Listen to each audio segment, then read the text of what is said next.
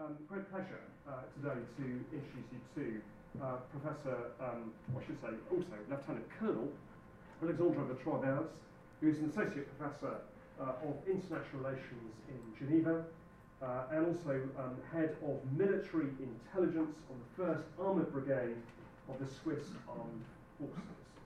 He's also the editor of the Swiss Military Review and is now, I'm proud to say, a visiting fellow of our Changing Character War programme. Uh, and of course, the subject of talk is going to take us beyond COIN uh, into, back into conventional warfare. So, Alexandre. Rob, thank you very much for the uh, introduction. Um, a year ago, I committed or edited a text on uh, counterinsurgency. We had a, a, conference, and these were the, the proceedings of this conference.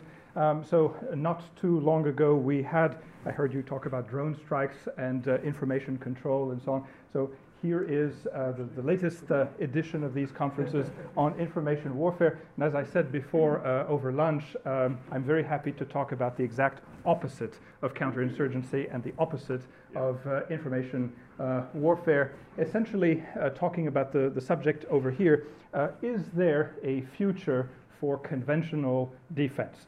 And if so, what will be that, um, that future? Uh, let me say a few things about what uh, moved me in the direction of um, uh, doing this research and uh, study. Well, uh, very, very originally, uh, my first PhD was on technology and war, the impact of the evolution of technology on the conduct of war. This was quite some time ago. at the time, I became acquainted with a very good, now a very close friend of mine, Martin van Creveld, and was very happy to, to continue this journey with him. And I'm very surprised, interested, enthusiastic to see that some of these ideas of, uh, of 10, 15, perhaps even 20 years ago are, are still being debated and discussed. Man machine interface, I just uh, heard those, uh, those words a few uh, moments ago. Um, I went on to do a, a second uh, PhD dissertation on uh, the history of the arms industry, and this, for quite some time, has been my specialty. So, this is also a, an interest of mine. Uh, to advise uh, perhaps the industry and the economy about the future of conventional weapons and conventional defense, because of course we're talking about very substantial investments and very substantial uh, markets. We've talked about a, a number of other things. Um, yes, I uh, have a, a personal uh, interest uh, in particular with regards to land warfare, uh, because I commanded a, a, a, tank battalion for the last four years. And so, what you are going to see is really the result of a preliminary study that I did for the Swiss Ministry of Defense. And what I have done, or what I am doing, uh, I am in the process of doing these next few months, is expanding this from land warfare to also include air and sea warfare uh, in the, um, in the uh, months to come since I work for an American uh, company, industry, educational uh, facility, uh, Webster University, of course, I need a disclaimer, and none of the people, institutions, journals, uh, universities, ministries that have been uh, evoked before have, um, uh, are, are going to um, uh, necessarily adhere to the discussions and, uh, and principles and conclusions that are going to be presented in this survey. And I will move on perhaps to ask the question of how contemporary and how important is this question of the future of conventional uh, defense today? Well, I would say it is an extremely hot topical issue just about everywhere around the world. If you're talking about the United States of America, it is a hot, highly topical issue just because of what this is from yesterday, the Army Times. I'm not talking about the raise in pay uh, for those, of course, who were attracted to that, but I am talking about the downsizing of the US military. Uh, I'm not going to talk about that in specifics, but you know uh, that the level uh, is going down how far is it going down? Uh, this is something that, um, that I'm going to, to uh, talk about in just a, a, few moments' time. The US Army is actually the loser out of the three, four, five, now six branches of the U.S. Uh, Department of, uh, of Defense, the U.S. Army will see its numbers shrunk by uh, more than 13%. The number of brigades is going to be reduced from 45 to 33. I'll recall those numbers in just a little while. And, and definitely, out of the uh, different uh, branches, uh, the U.S. Navy is going to secure definitely its, its position, its procurement. The U.S. Air Force definitely has its foot in the, in the door. Uh, but since the US Department of Defense is moving away from stabilization, long term uh, operations, um, from nation building, from counterinsurgency, all of those things that we've uh, talked about, uh, and moving into more decisive sea air uh, warfare, especially uh, with regards to a pivot to Asia and, and, and shifting uh, focus from the European theater of war uh, to the Pacific uh, theater of war. Well, definitely uh, the US Army is, is, is going to feel these, these losses, and definitely it is requesting, it is defending its position, rightfully so uh, to maintain certain capacities, and I'm interested, of course, in trying to define, determine which of these capacities uh, should be the ones to be uh, rescued or salvaged. At the same time, uh, we talked about information warfare just a few seconds ago. At the same time, there's very conflicting signals. Conflicting signals because in the news, this is literally a week ago, a week and a half ago, you see these two articles one that is showing armored vehicles uh, in Mons. Has anyone been to Mons? Beautiful town, uh, Belgium. Eat very well. Uh, well, it has a dark side, as everything, I'm sure. But you see this picture, which looks like it is uh, brought back from the past, from the 1970s, 1980s, at almost the same time, this is almost an information operation. You see these Abrams tanks being moved back for an exercise in South Korea. And of course, all of this recalls to those people who have loved these uh, moments and times and experiences the Reforger exercises of the 1970s, 1980s. Well, just how far um, is there a recollection of this uh, Cold War period? Uh, well, not very much, because a closer examination in both of these deployments here in uh, Belgium and the lower one here in South Korea, uh, if you read the small characters, you come to the conclusion that essentially we're talking about 55 armored vehicles. This has absolutely nothing to do with the order of scale of the military exercises, the field training exercises that were conducted in the 1970s, 1980s, where literally, uh, we were talking about this, we were uh, airlifting, sea lifting hundreds of armored vehicles across the Atlantic, and this was a naval, a logistical, an air transport uh, exercise. And what you see here uh, in the German countryside was only the, uh, how should I say, the, the, the, the last stage of the uh, exercise itself. So uh, we're talking um, uh, definitely not of this period. We're talking about something very different than this Cold War period at the, in, the, in, the, in the years of the Reforger exercises. We're talking about the strength of about 15,000 armored fighting vehicles on the NATO side and something like 35,000 armored fighting vehicles on the Warsaw Pact side. So these numbers that I just presented, 55, is something quite, uh, quite modest in comparison. I'd like to uh, explain, explicit this problematic or this uh, uh, research question uh, that I mentioned before. Um, is there going to be a future of conventional defense? Of course, there might be some people uh, from the mindset that no, conventional defense is no longer necessary.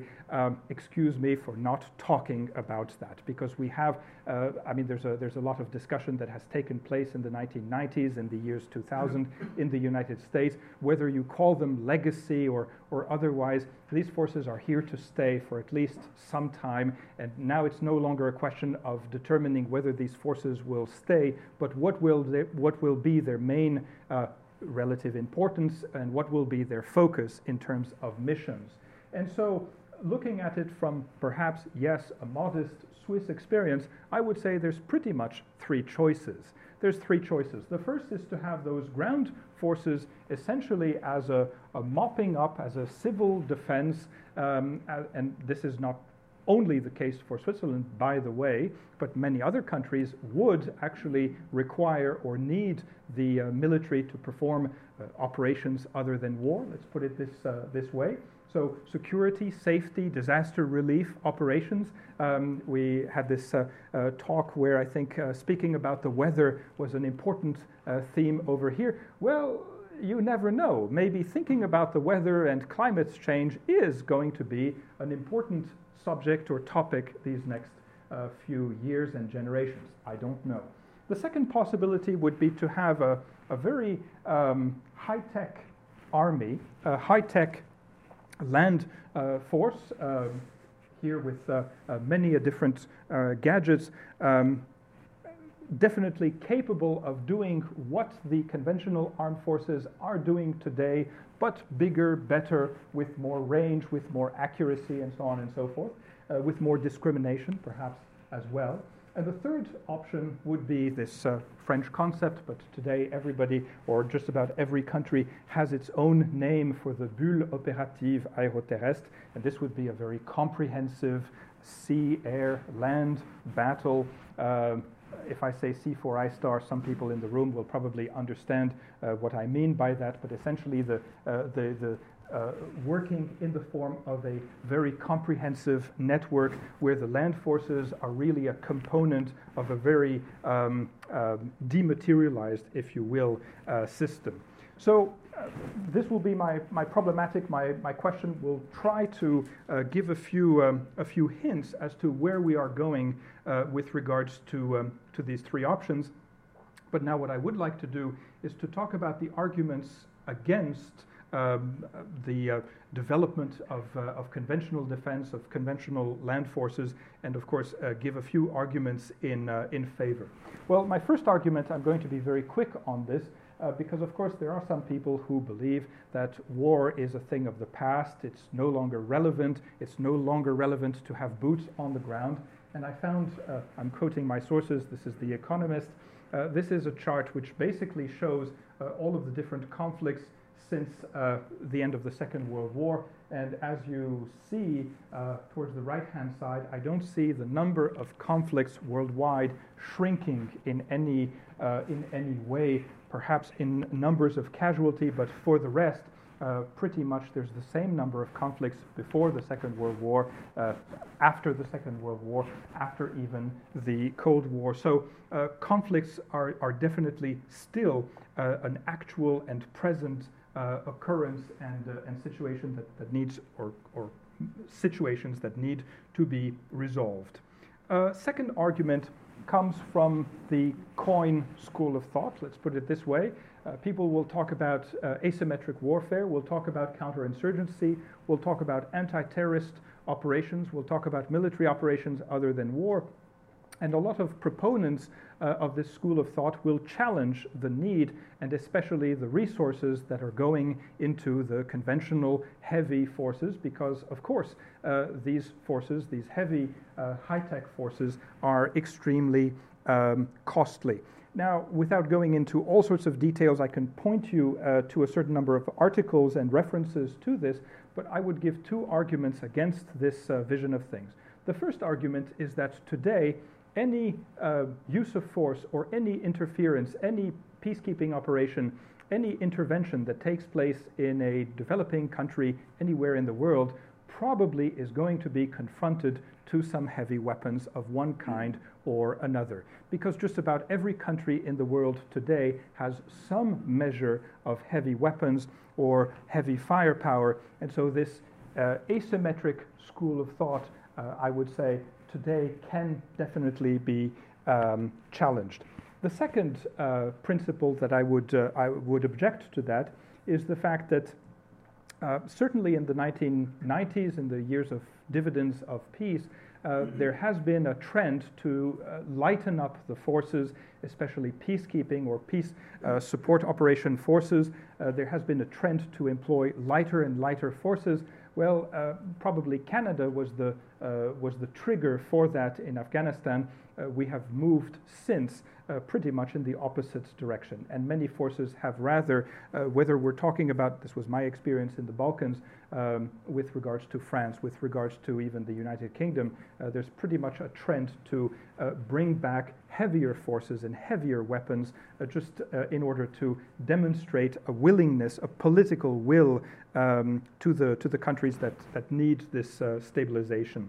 Um, again, I can, I can point you to, uh, to a certain, certain number of uh, examples for that.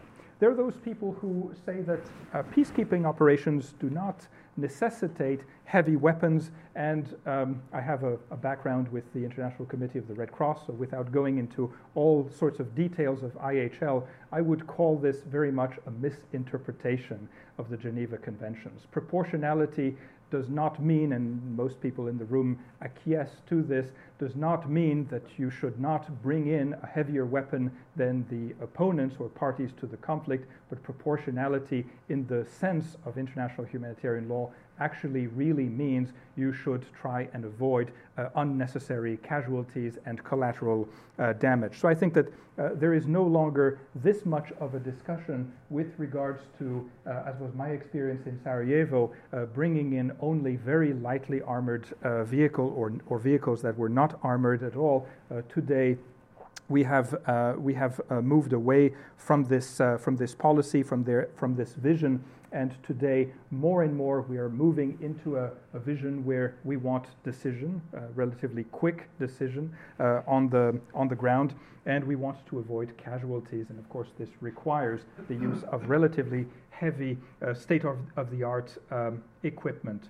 Another school of thought will challenge conventional weapons in the sense that so many revolutions in military affairs have taken place that today uh, one could say those heavy forces, those legacy forces that I talked about earlier, those that you saw in my first uh, slide, the Challenger tanks, the 60 plus ton vehicles, uh, are or will become very rapidly obsolete because of advanced detection devices, because of uh, strikes, uh, standoff strikes from the air, and so on and so forth. Um, I'm not going to quote Martin van Creveld here, but there's an absolutely fantastic passage uh, in his book uh, on uh, uh war and what is it? War and um, from 2000 BC to the present, war in history, I believe. Essentially saying the, the following the fact that we still have heavy platforms and heavy weapons owes to two things. Number one, the relative imprecision of strikes, despite what uh, the retailers want to, uh, want to uh, make you believe and, and, and sell you. And number two, because if you look at things on the long term, medium to long term, 10 years or more, these platforms, these heavy platforms, are actually more durable than the lighter platforms. I'll try and explain that in just a little while. So, all of these revolutions in military affairs have actually not managed to contradict the need for bigger and better platforms. There's more room for improvement. You can add more gadgets, you can add more countermeasure devices in a large boat uh, than you can in a, in a small boat. The same is true for land platforms. There's another school of thought that will challenge conventional warfare, saying um, conventional weapons saying it is essentially irrelevant, and it is irrelevant because there are new threats, and these threats are terrorism uh, on one side, they are information warfare on the other, they are cyber warfare uh, for some people. Uh, yes and no, because as you, um, as you perhaps know, um, the military is engaged in crisis management uh, essentially through the lens of uh, crisis being defined by their effects and not so much by their causes. So you will need uh, a relatively large amount of uh, manpower uh, in order to defuse and to care for the consequences of technological disasters, of crisis, of the movement of populations, for example. And so uh, that school of thought basically saying the threats and the needs of the past have been uh, superseded by these new threats um, I would say, is untrue. Probably these new threats have added uh, themselves to the, uh, to the earlier threats, to the more conventional threats, but have not uh, superseded uh, these in any, in any way. There are other people who um, say that network enabled operations, remember this uh, bulle opérative aéroterrestre uh, design that I presented before, um, there are other doctrines that, uh, that talk about network enabled operations a lot of people will say the importance, the relative importance of the land component is going to diminish within this uh, because we are going to divide sensors and shooters, because we're going to use more unmanned uh, aerial, land, sea vehicles, and therefore the relative importance of these uh, conventional forces is going to go away. Uh, once again, uh, if you are going to want to demonstrate a presence uh, or guard or secure something, telepresence is not quite the same as being present physically on the ground with heavy weapons. Um, I wanted to also talk about this light versus medium versus uh, heavy weapons and their relative or respective durability. Uh, if you are interested, I have a, a few uh, articles as uh, references uh, to this. Um, this is a, a, very old story between the wheel and the track. I'm sure that some of you have read quite a bit of literature already 50 years, dating back to 50 or more years um, on this topic. Well, I think uh, it's probably time to end this debate once and for all. Uh, essentially, wheels have limitations. Wheeled vehicles, wheeled or light armored vehicles have limitations. I can even tell you which limitation this is. It is weight. Uh, each axle has a, techni- a technical limitation of two and a half tons per axle. So if you're going to have a 6x6 or an 8x8 vehicle, it will not be able to be heavier than the number of axles multiplied by this two and a half ton figure. And as I said, I'm very happy to point you to these uh, articles, um, especially since a lot of these vehicles uh, have been designed in my country, uh, the Piranha series of uh, vehicles. You see the problematic that is being posed today. A lot of these vehicles have been built originally to uh, be relatively uh, cheap, to be air transportable within the 10, 12, maybe 14 ton range. Well, unfortunately, these vehicles have grown, and this is the first. This is now the third generation of the Piranha or the Stryker, if you want to call it that, vehicle. And those vehicles that are now being operated in countries like, uh, uh, or used to be operated in countries like Iraq and Afghanistan, have grown uh, to the point that they are now weighing over 20 tons. This is, of course, with still the same engine, the same suspension mechanism, the same brakes, and this is uh, uh, leading to a lot of questions. Also, the width, the size of the vehicles has grown considerably to the point where these vehicles are uh, almost uh, um, uh, unable to go into heavy terrain uh, because, of course, they will, they will tip to the side. This is quite problematic. It's one of the limitations of these vehicles. Another limitation, but this will get us into the uh, very uh, technical uh, nitty gritty, is the fact that these um, vehicles uh, essentially are made out structurally of the, uh, the armor that they, that they possess. It's very difficult, it's very hard to add on a lot of armor on these vehicles, as would be the case on heavier systems, heavier weapons, where essentially the, uh, the chassis is, is one component and armor can be added on at a later stage. Um, it's not really possible, it's not really feasible, it's not very workable on these types of vehicles. And we are now seeing vehicles, I'll just, uh, this is actually from a, uh, the, the, British competition, the, the FRES competition. I'll just talk about this vehicle right here, the Boxer uh, vehicle. We're now seeing vehicles uh, for the transport of infantry. Uh, I don't know if you have ever stood next to one of these vehicles, because that is the same experience as a um, John Deere tractor in the Midwest. Uh, these vehicles are basically rolling cathedrals. Uh, this vehicle now weighs 42 tons and it is as absolutely gigantic and huge as the largest uh, semi trailers that uh, you can possibly imagine. So, imagining those vehicles now moving on the battlefield that have the ground clearance to protect them from mines, that have all of the applications and plugs for the personal equipment that needs batteries. We were talking about the dependency on, on high tech and electrical uh, uh, output. uh, just a few moments ago, raises many questions as to how survivable these vehicles actually uh, are. So I would say there's probably a limitation, an intrinsic limitation to the light armored vehicles, and probably more of a shift, I'll come back to that, to the heavier weapons. On the pros uh, side, or uh, side that is uh, reasserting the need for conventional warfare and conventional uh, weapon systems and equipment, uh, one of the uh, people that I can could quote is Joseph Nye, because anyone who comes out with a bestseller talking about soft power in the 1990s and 10 years later comes back with another book called Smart Power, this is just, I'll, I'll interpret the subtitles for you. It just means I was wrong 10 years ago. Soft power perhaps works, may work, but then what is the cost of that soft power? You may have to wait for years, for years on end to influence the situation. And, you know, at the end of the day, there's no guarantee.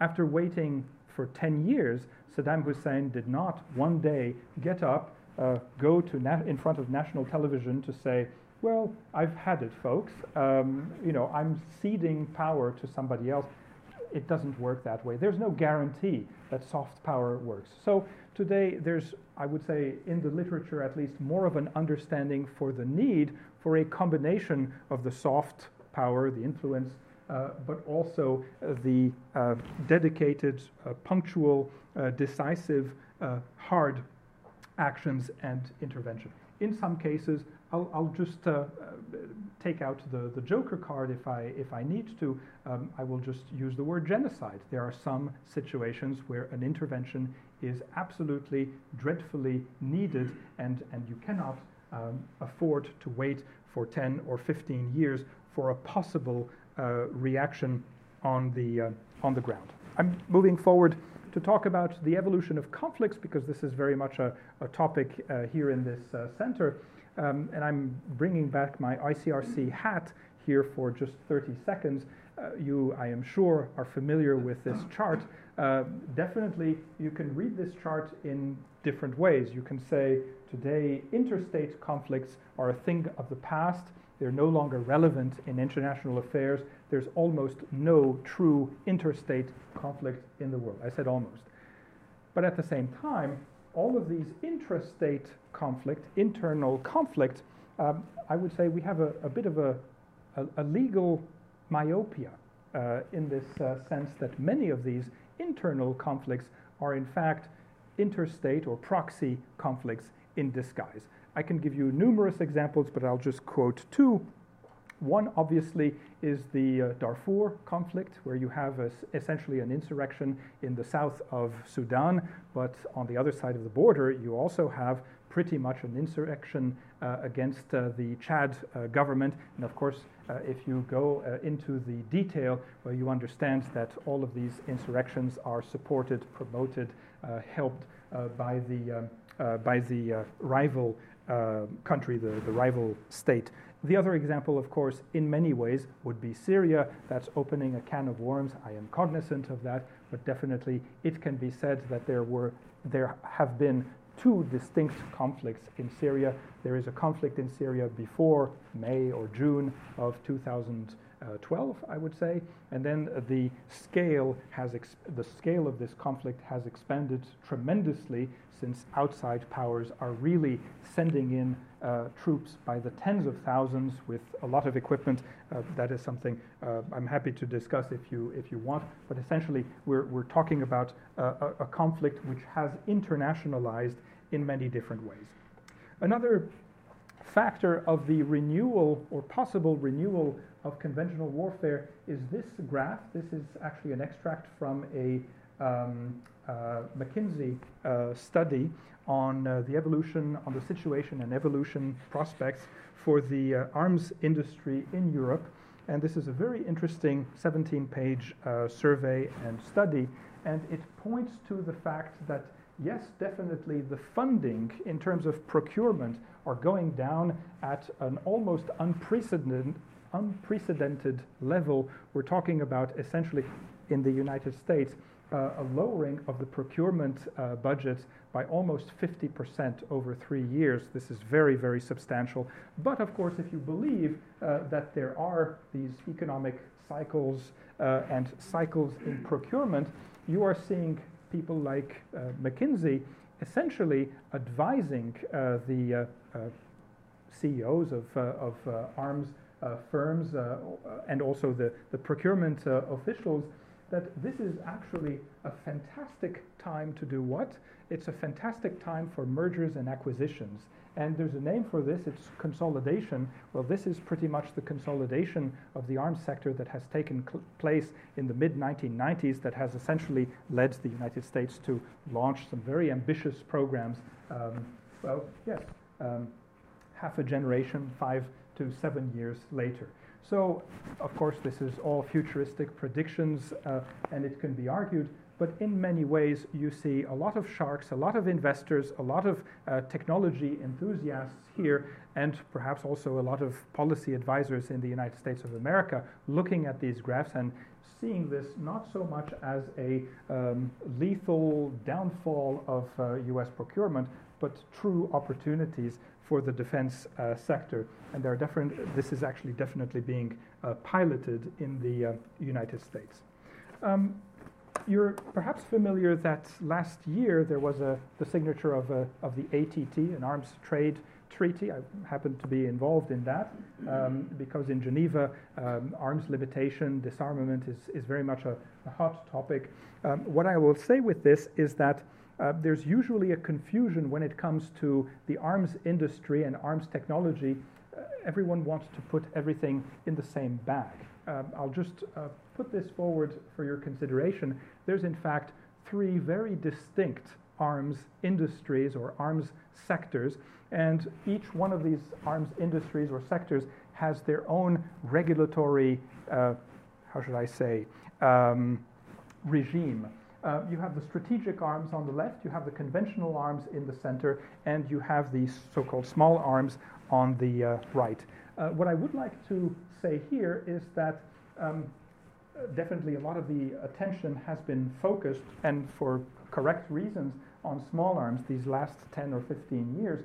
But in fact, we're seeing more of a shift today uh, in terms of investment in the conventional, in the heavier forces, and of course, if we mention proliferation, into the strategic forces. Uh, why do you think that is? Um, I'll come to that in just a second. Well, because of the BRICS.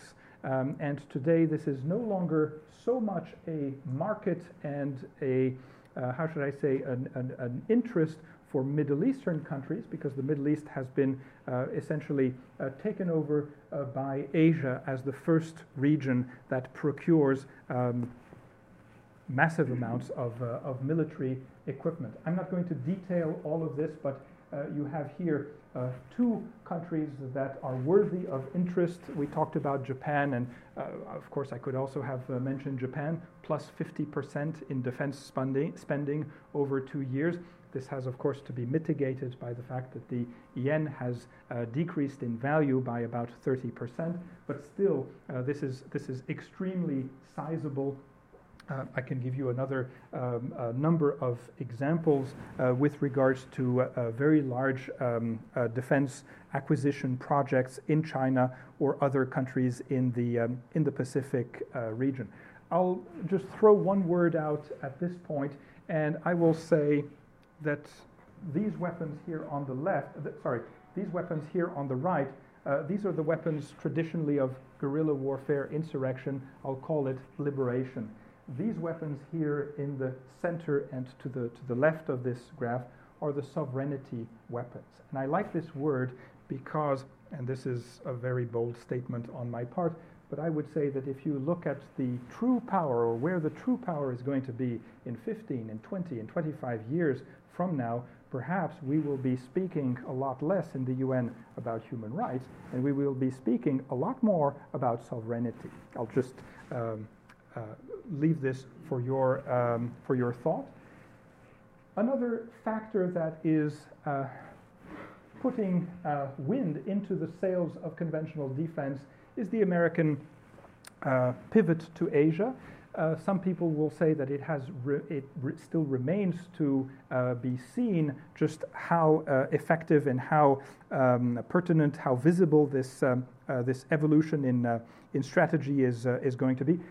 This is not the the, the, the topic for today, but as I mentioned before, the effects that are extremely visible is that the naval assets, the air assets, the standoff assets and the coalition uh, partnering, partnering, partnering uh, efforts of the United States of America are very visible in this uh, region of the world uh, today. So the losers, in many ways, are the U.S. Army uh, versus other branches of services. For time constraints, unless you really ask me to, I'm not going to go into the detail of the conventional forces still available today, but I will just outline this fact. We're seeing here a reduction. This is the announcement that was made, uh, was it yesterday or two days ago already? We're seeing the reduction from 17 heavy brigades or armored brigades to 10. So that's almost shrinking this in half. And the Stryker brigade combat teams, intermediary forces, are going to remain pretty much the same. What this number here doesn't really tell you is that there has already been a cut in half in the heavy U.S. forces because these U.S. forces, these heavy U.S. forces, used to have pretty much double the number of armored fighting vehicles than they have today. So we're seeing essentially a, a shrinking um, within a decade or so um, to about 25% of the of the post the immediate post Cold War um, levels. This is the situation of France. Unless there are some specific questions, I won't go into the, the details, but essentially France is maintaining the capacity to project up to two brigade combat teams uh, for a very short duration. We're talking about one to two months. Uh, of course, most people in the room will know the uh, British example. The German example follows pretty much those same trends. And if we look at a parallel in the um, air, uh, the third dimension, you see here the very substantial reduction in uh, available air forces or readiness air forces in Europe. Um, I like to point out next to this graph that today the largest conventional military force in Europe is, of course, as everybody knows, Turkey. Turkey has over 800, um, I would say, state of the art uh, fighters, F 16s. If we're talking about land warfare, we're talking about close to a thousand armored fighting vehicles, and these are not uh, obsolete vehicles in any uh, shape or form. So this uh, definitely uh, leads us to rethink uh, the defense capacities in, um, in Europe. Um, you may have heard, encountered, even read this paper. Yes? No? I like the term bonsai armies because this is very much what it is becoming. And with the reduction in budgets, the reduction in uh, the size of armed forces, well, very quickly, um, uh, the question now is becoming uh, what are we going to simply abandon in terms of capacities, in terms of tools, of equipment, and, and what are the core skills or competences that we want to maintain? Uh, when I was here in, uh, in Oxford the, uh, the last time, uh, this is very much what I heard actually from British MOD uh, officials. I was actually surprised that this is not only a Swiss question, how far can you reduce while maintaining a certain know how and a certain ability to project forces? Uh, this is very much the case also in Switzerland, and I would, I would say that um, also in the United States, those exact same questions um, are being asked how far can you scale down and what are the skills, competences, and tools that you want to keep in the, um, in the uh, toolbox. This problematic is in many ways compounded by the fact that uh, Europe, or many European countries, are facing uh, a technological, I don't want to say crisis, but an obsolescence crisis. There is right now the need to refurbish the house uh, because many of the weapon systems that are being employed today um, are, I'm not going to say midlife because you're going to think that I'm selling you a nuclear reactor, uh, because the midlife has been uh, passed a long, long time ago. So now we're talking about the extension of uh, service life of many of the weapon systems that we are seeing. Um, I uh, talked about Martin van Creveld uh, earlier on, and you know, of course, what, uh, what his answer to the problem is. Well, bigger uh, and heavier is going to be the solution. So, pretty much everything is going to indulge uh, with an extra uh, 10, 15, or 20 tons. the vessels are becoming larger, the tanks are becoming heavier, and so on and so forth. And we're adding all sorts of, of gadgets, but one has to realize that all of this is extremely costly. It's not only extremely costly, but it raises uh, quite a lot of, um, of questions uh, with regards to the uh, renewal of this uh, equipment for the industry.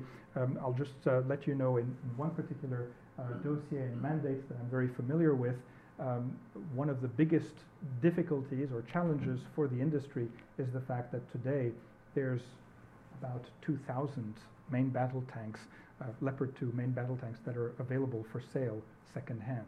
So it's very difficult for the industry to actually propose anything new, to develop a new uh, weapon system, a new main battle tank, a new artillery system today, when there are literally thousands of equipment uh, that are still available secondhand, relatively cheap, um, is actually uh, compounding the problem for the, um, for the industry. Um, yes, I'm uh, nearing the conclusion, so I can talk about three uh, possible uh, directions for solutions. Um, I'm not pretending that I have any solution, but this is food for, for thought at this stage. There's probably three possible evolutions. One at the technical level, the other one at the tactical level, and the third at the strategic level. The first would be the evolution of platforms, and uh, uh, here we would be talking about um, as I said, modernizing these platforms to a great degree, to a great extent. Uh, I have been uh, uh, asked to uh, chair the, um, uh, what is it called now, the uh, International Master Gunners Conference that is going to take place in my country in the month of September. this is an, an, an excellent international sharing um, and, um, and um, cross pollination, if you will, of, uh, of tankers or of, of officers in, uh, in uh, specialists in armored warfare. And one of the things that is coming out of this conference, at least of last year, is that just about every country is maintaining an extremely limited number of platforms at the utmost state of the art level. Um, I'll give you the example that I know quite well. Sweden, for example, today, immediately deployable, has 14 tanks, and that's it everything else that you read in the military balance or in SIPRI or in the uh, Vienna document, well, all of these are sort of half half. Uh, and before they are actually engaged or deployed, uh, they would need some uh, uh, technical revisions or they would need an upgrade with ca electronic countermeasures of various uh, kind. So there's a, there's a diversification, if you will. Uh, presumably, there's a lot of people who are using these statistics and numbers, so don't be fooled by what you see on paper. Definitely, you have the overall declared armament stocks on these documents that I, that I noted before, the military balance and so on. Uh, but don't be fooled. There's actually going to be less and less of these vehicles or platforms that are really immediately usable. So that would be one trend to have only a, an extremely narrow, an extremely limited number of platforms available immediately and have the rest updated or upgraded as need be. And this has all sorts of consequences for the industry. Another uh, consequence uh, coming from this uh, Master Gunner conference, which I actually found extremely interesting, uh, was the fact that more and more there is pressure uh, from just about every level, from the soldier level to the head of state level, that each single platform become multi-purpose. It may sound uh, counterintuitive, but the idea would be that a platform be able, um, this is thinking out of the box, but is able to carry wounded personnel, is able to uh, retransmit uh, a TV broadcast, is able to employ a very specific type of munition for a very specific use, for example. Well, all of this, uh, if you are familiar with the industry, means, in other words, this is going to cost a lot of money per single, uh, per unit, per, per platform. But we're seeing uh, actually the, the trends uh, moving towards these uh, uh, multi-purpose and very high cost, high technology platforms. The second uh, area of evolution would be in tactics or in doctrine, and uh, I'm not 100% uh, familiar with the uh, British Armed Forces. I hope to become, uh, but definitely I can talk about my experience with, with the French, and this is to try and explore ways that tactically you can arrive at a more multi-purpose platform. One example uh, would be, for example, the uh, combination of light forces or even remote piloted vehicles, land vehicles, and air vehicles very close to the combat troops. Uh, this is, um, I participated in a, in a trial uh, with uh, essentially mixed platoons of Leclerc uh, main battle tanks along with reconnaissance units so that essentially you have a, a light force that is able to uh, explore ahead and, and essentially you have very, very close by. You don't need to go through a whole hierarchy through, uh, through any kind of planning, but you have uh, the uh, use of force or the, the heavy weapon very, very close by when you, when you need it. So very much uh, this is uh, one, one dimension that, that France is, is leading. I have no reason to believe that this is not the case in other forces as well. And the third uh, would be in the grand strategic scheme of things, and this would be definitely to further develop this. Uh, uh, you can call it several names. You can call it this uh, sea air warfare uh, uh, as uh, it is in the United States of America, or you can call it the British way of war. This is uh, what I learned uh, from my short stay over here at, at Oxford. actually, it's also called the US way of war in other places of, the, of the world. But this is very much the expeditionary approach to things. You come in, you are decisive, you do something, you, you change the status quo, and then you try to leave or you hand over the situation to somebody else. And then the third uh, would be very much what we were discussing uh, before this uh, conference uh, coalition building and finding uh, local uh, stakeholders on the ground that will essentially help your efforts, as is the case, for example, today in Mali, where one is trying to, I say trying, to build capacity in order to be able to remove oneself from being committed to the, to the region. Um, I'll just conclude with these three options or these three uh, directions uh, of, uh, of travel. Uh, just wondering, this is a personal thought, just wondering uh, whether these different ideas that you see here are too good to be true, because here is always the, the question everyone would like wars to be fraîches et joyeuses, Uh, uh, everyone would like these wars to be extremely short, neat, decisive, and then be able to pull out very quickly. Is this not wishful thinking up to a certain uh, degree? Um, and are we not uh, moving towards other surprises in this area? Thank you very much. Thank you very much.